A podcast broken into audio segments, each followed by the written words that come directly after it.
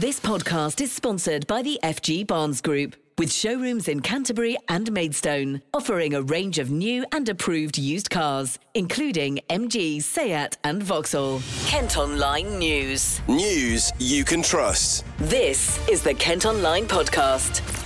Nicola Everett. Hello, hope you're okay. Thanks ever so much for downloading today's podcast on Monday, October the 10th. And our top story today is about a devastating fire at an historic pub near Maidstone. Crews were called to the Dirty Habit on Upper Street in Hollingbourne just after 9 last night. At its height, 12 fire engines, a height vehicle and a command support unit were at the scene. When nearby homes were also evacuated, our reporter Sean McPolin has been to the site today. Well, there's still a heavy fire service presence after a fire at the historic Dirty Habit pub. There's currently multiple engines lying on the road, and the road has been cordoned off. Some houses opposite the pub were evacuated last night after the blaze took a hold, and one woman living nearby, Glenda Dennett, described the terrifying experience of seeing the pub go up in flames. It's believed that the flames started on the bottom floor and worked their way up, and now the complete right side of the pub roof has been destroyed, and there's still some smouldering in that area and smoke rising from it. All the windows in the front have been completely smashed out. I think the majority was from the fire, but witnesses have said that the fire service did smash some of them as well, just to help get the fire and the smoke out. There's a little bit of damage to the left side of the pub as well, but it's nowhere near as bad as the damage on the right side, which is completely destroyed. Early this morning, firefighters told people to avoid Upper Street itself, along with Pilgrim's Way and Hollingbourne Hill, as they continued to battle the fire. Just after 10 o'clock, they said 3 engines and a height vehicle remained at the scene. Thankfully, there are no reports of any injuries, but those surrounding roads were expected to stay closed for several hours. So what do we know about this pub then? Well, Lucy joins me now. It's got quite a history, hasn't it, Lucy? Yes, absolutely. The Dirty Habit actually sits on the Pilgrim's Way and dates back to the 11th century. It was used as an inn by monks on their way to Canterbury. We're told it's now run by pub chain Elite. Obviously, there's been an awful lot of reaction to what's happened, and quite a few people have been posting on the pub's Facebook page. Lisa Margaret Birch said, "That's the pub we went to the night Graham Birch asked me to marry him.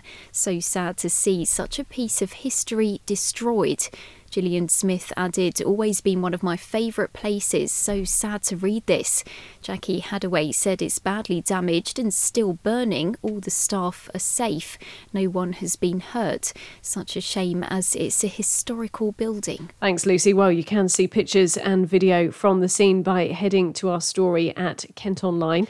And it's not the only pub fire to have happened over the past few days. Residents in Ramsgate say they heard an explosion at the Chilton Tavern, and video shows flames ripping through the building. The pub is no longer in use, and firefighters say they're not sure yet how it started.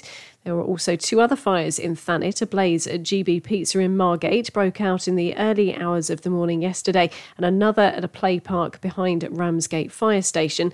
And in Dartford town centre, a fire at a former pub early on Saturday is being treated as suspicious. Kent Online News. Investigations are continuing after 3 fatal crashes on roads in Kent over the weekend.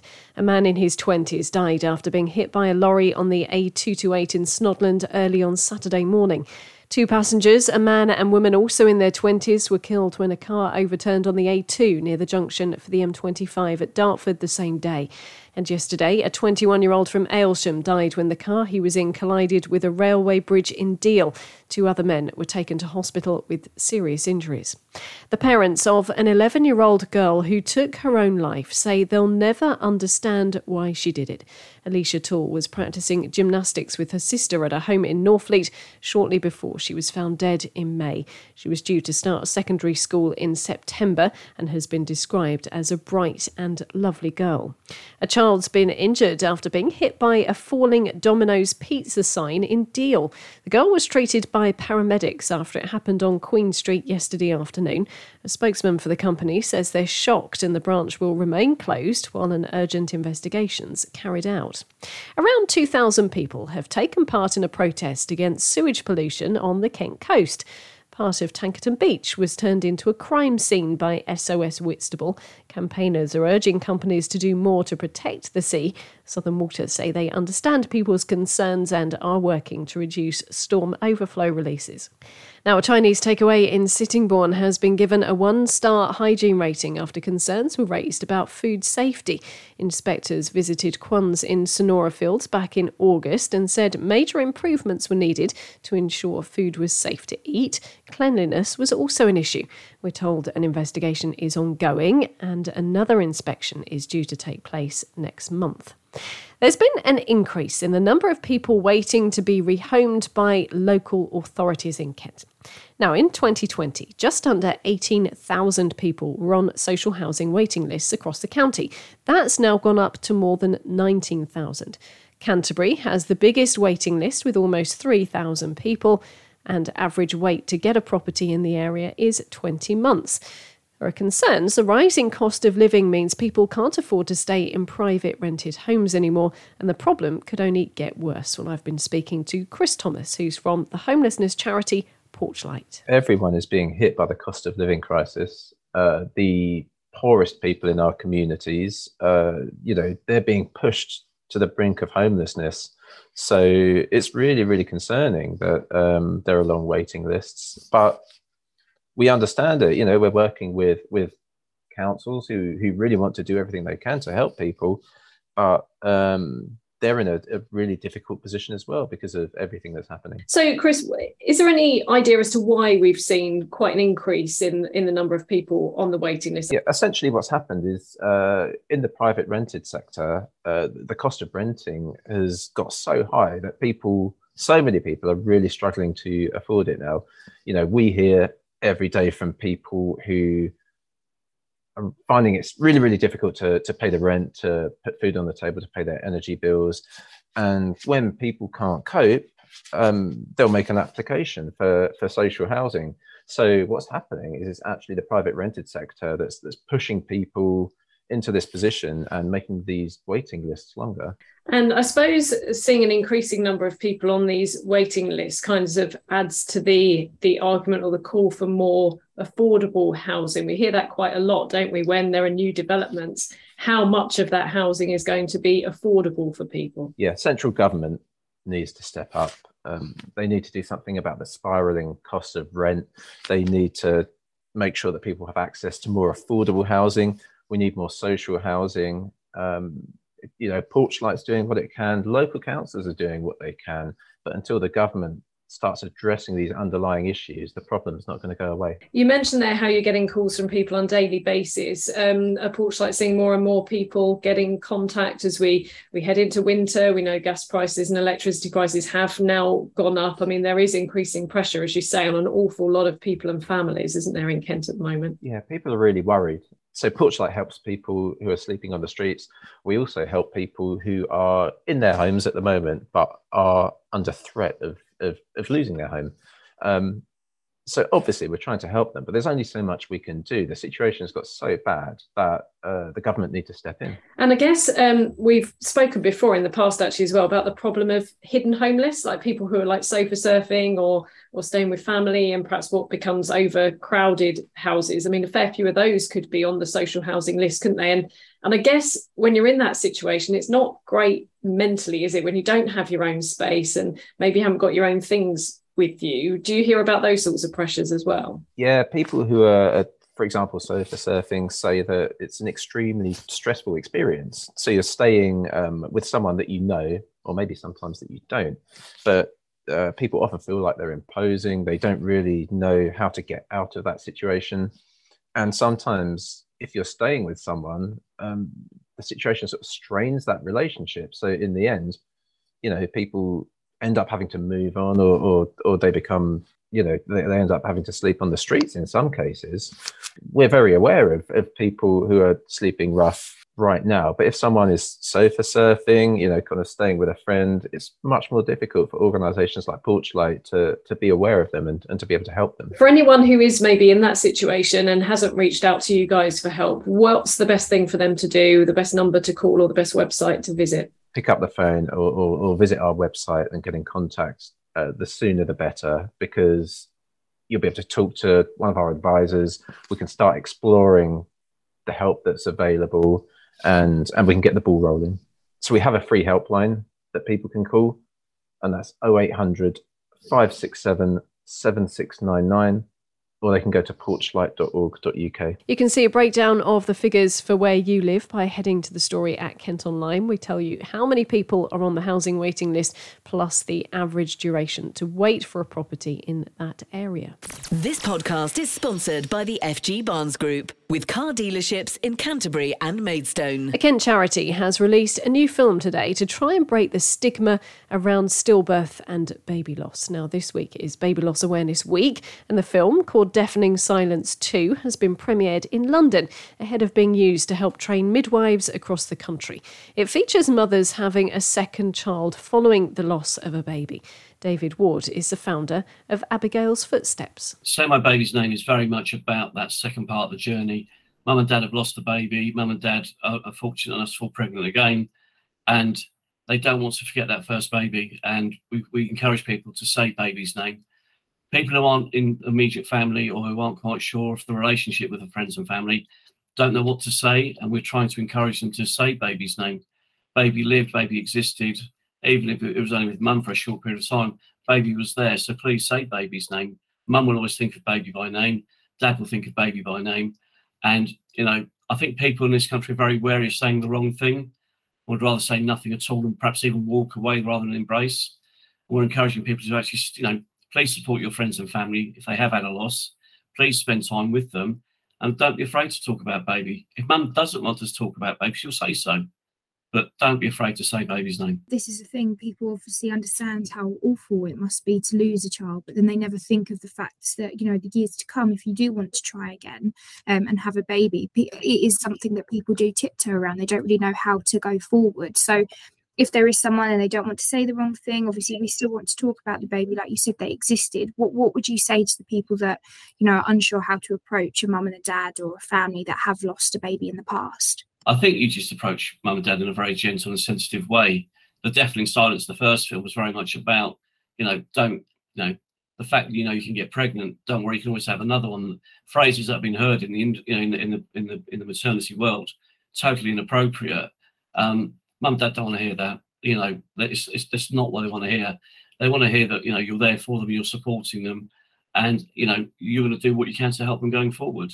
And it's those sorts of things that make the difference. Of course. And to any parents out there, that I can imagine that falling pregnant a second time and having another baby, there must be some sort of sense of guilt and feeling that maybe you're forgetting your first child. What would you say to parents that are in that position? I think that from our own experiences, there are so many anniversaries. I mean, we don't, you know, stop thinking about Abigail anyway, but, you know, Christmas and summer holidays and first school photographs and all those things that many people go through with their own children.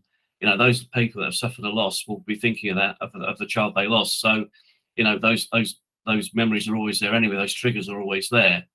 And, of course, a second baby or a third baby doesn't stop that happening. And, you know, mum and dad will always think about first baby, but they want to talk about second baby as well. So it's a very difficult situation to be in. It's very difficult for someone that's on the outside.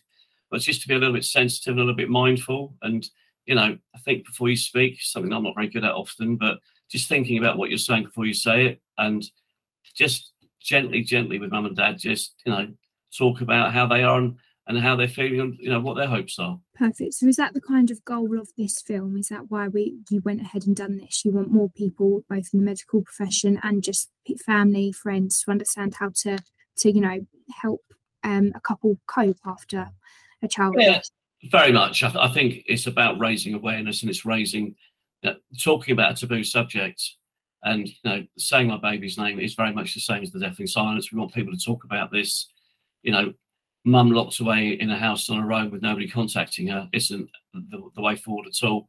You know, for friends and family to engage and to, you know, talk about the normal things. So, you know, what does mum want to talk about? She might be working, she may not be working, but, you know, there are things that she would like to talk about apart from baby as well. She'd like that social interaction, and just that knowing that people are there for them. So I think there's a lot that can be done still. David was speaking to our reporter Megan there while Abigail's Footsteps was set up by David and his wife Jo after their daughter was stillborn in 2009. They've raised money for cold cots and bereavement suites in hospitals so parents can spend more time with their baby. And their first film, Deafening Silence, won a gold EVCOM for Best Drama and Best Charity Film, second prize at the Vewster International Film Festival, and has currently had almost 500,000 views on YouTube. Now, prize money and support from the Burdett Trust for Nursing and the Collier Ferguson Charitable Trust have funded the follow-up film. Another 2 days of bus strikes in Kent are underway. Hundreds of Arriva drivers operating out of depots in Gillingham, Gravesend, Maidstone and Tunbridge Wells are walking out in a dispute over pay. It'll affect services today and tomorrow. More than 1,000 asylum seekers crossed the English Channel to Kent in small boats yesterday. It takes this year's total so far to nearly 34,700. That's 6,000 more than during the whole of last year. And it's the fourth time in 7 weeks that more than 1,000 people have made the journey in just 1 day. Plans for a McDonald's on the Thanet Way between Faversham and Whitstable have been dropped. It was due to be built on a new business park in Margate, but people living nearby weren't happy with the idea. Developers say it's a shame and they might revisit it in the future. Kent Online reports. Today is World Mental Health Awareness Day and students in Kent are being encouraged to get involved. Figures show an estimated 1 in 6 people have experienced a common mental health problem in the past week. It's also thought there's been a 25% increase in anxiety and depression during the COVID-19 pandemic. Well, Sonia Kendall is from the Lee Academies Trust, which runs secondary schools across the county. We have dedicated staff throughout all of our academies, such as mental health first aiders, wellbeing leads and Senkos. They do an amazing job to provide support or just be there to listen for students as and when needed, and that was really needed during COVID and when the students came back into the academies. We have enrolled in the Healthy Minds programme. This supports academies to support students with programmes, and that enhances mental health and wellbeing, so we can help them to reach their full potential following things like COVID, but also just poor mental health in general. There's a last-ditch bid to try and save a stable block at an army barracks in Folkestone from being demolished so houses can be built. Warhorse author Sir Michael Morpurgo is backing the bid to keep the building at Shorncliffe Garrison. Thousands of sick or wounded horses were treated there, and campaigners have now offered to buy the building after a bid to have it listed failed. Plans for a cinema in Tenterden have been abandoned because no suitable locations could be found. It had been hoped the Pebbles building in the High Street could be converted, but costs spiralled. The Highbury Hall Community Centre was also considered but couldn't happen, so the campaign has now been wound up. Takeaway drivers in Canterbury have told us they're facing abuse on a daily basis. One man claims to have been hit by cars 4 times while cycling around the city. They're also apparently facing abuse from restaurant staff. Deliveroo and Uber Eats both say safety is a top priority and they're working to support their staff. You can head to the Canterbury pages of Kent Online to read that story in full. Dozens of derelict garages in part of Thanet are set to be demolished and replaced with affordable homes. The buildings on Tomlin Drive in Margate have been described as resembling a war zone and targeted by arsonists and vandals. Well, council bosses say pulling the garages down will improve the area. Plans for properties there are yet to be approved. Kent Online reports. Now, as I'm sure you already know, there's a ferry and a train, but there could now be a new way of crossing the Channel to France. A series of trial journeys in a sail-powered catamaran have been taking place. It can take up to 5 hours to make the journey from Dover to Calais, but the man behind SailLink says it's a more sustainable way of travelling.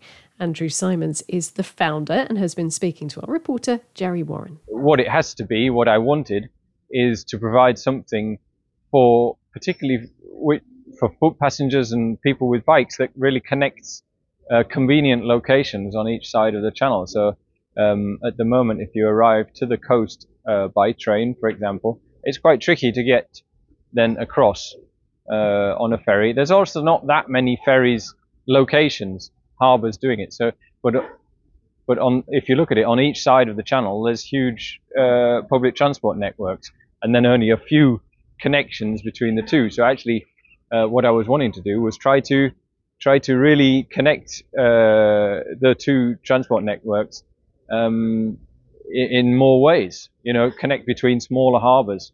But of course, the key thing about it is people will sail across. Yeah, absolutely. And they have all the enjoyments and benefits of the sailing experience. Yeah, and that's come about because a lot of inspiration for that is taken from sail cargo projects. I work quite closely with them, helping them on those projects.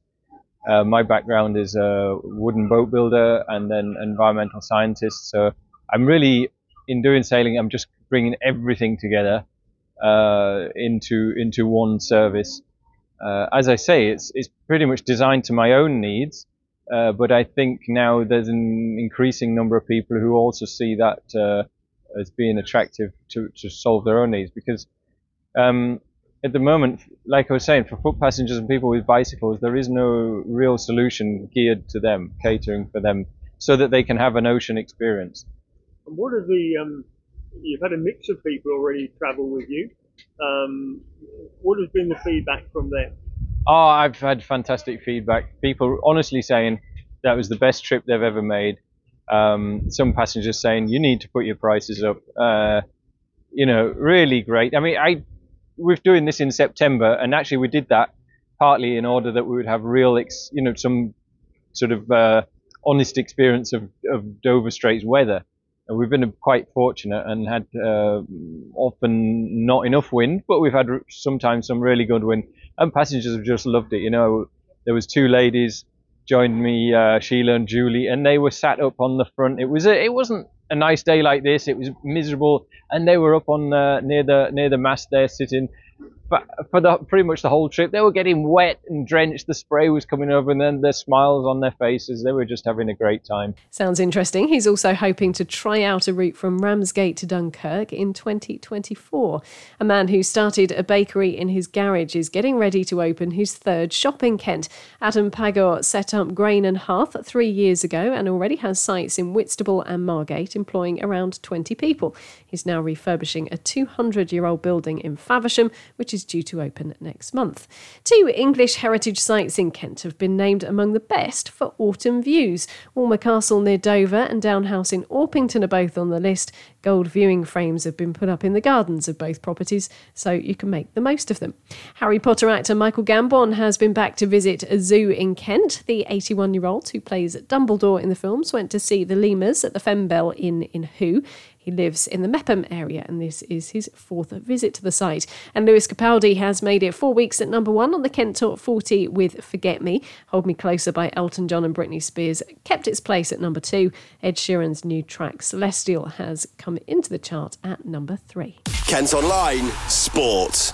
For Ball, and it was a point for Gillingham at Crewe Alexandra over the weekend. The Jills took the lead thanks to a Mikael Mandron header after 12 minutes, but the home side equalised just 7 minutes later. We've been getting reaction from manager Neil Harris. It's a good point. You know, come to Crewe, a team that are OK, had a solid start, so it's another point gained. I think on balance of play around the box and areas we've got into and being in front as well, but disappointed we didn't get three. Took the lead, of course, through, we'll clear it up, shall we? Mika Mandron's going to claim the goal. I know some have given it to Scott Cashkett, but striker's goal. Yeah, no, definitely Mika's goal. Lads, Cash has been honest enough that he didn't touch it. So Mika's goal, really, I've been pleased for either of them to score, but really pleased for Mika. He's had 3 or 4 disallowed this season already, so it's nice for him to score. And you know, we started the game so well, got ourselves in front, could have scored again before they did. Always disappointed at the goal you can see. The fella's been in the bottom corner from 20 yards, but I think we could be slightly better in our positioning to stop that opportunity. But then I thought after that we had the better chances first half as well. I don't really remember Glenn having to make a save at all over the 90 minutes. So, we was at our best when we kept the ball simple. When we try to complicate it, we give it away cheaply and we gave an opportunity to penetrate us. Other than that, I thought that's some really good stuff from us. Sean Williams, I don't think you were on Thursday. You didn't know if he'd even be part of the travelling party, let alone start the game and complete 90 minutes. But a really fantastic, solid performance from your skipper in midfield. Yeah, strong performance. He hasn't trained. He's not the sort of player that needs to train. That's what experience brings you. He knows his body, he knows the game. He sprained his ankle on Tuesday night. That's why he was coming off at half time anyway Tuesday, but we took him off. because he couldn't carry on, didn't join the training group for the last couple of days. But he travelled and he wanted to play and said he was fine. And I trust my senior players. If they say they're fit, they're fit. And I thought he was very good, a calming influence. What Sean does really well is he makes other people right. And if people step out of position, he covers the shape. And use of the ball is very good, of course, really composed. And he's probably a lesson to everybody that you can keep things simple sometimes and still play very well. And Gillingham welcome Colchester United to Priestfield in the EFL Trophy tomorrow night. That's all from us for today. Thanks ever so much for listening. Don't forget, you can follow us on Facebook, Twitter, Instagram and TikTok. You can also get access to the ad-free Kent Online premium site. To do that, you need to subscribe. Just head to kentonline.co.uk/subscribe. News you can trust. This is the Kent Online podcast. This podcast is sponsored by the FG Barnes Group, with showrooms in Canterbury and Maidstone, offering a range of new and approved used cars, including MG, Seat and Vauxhall.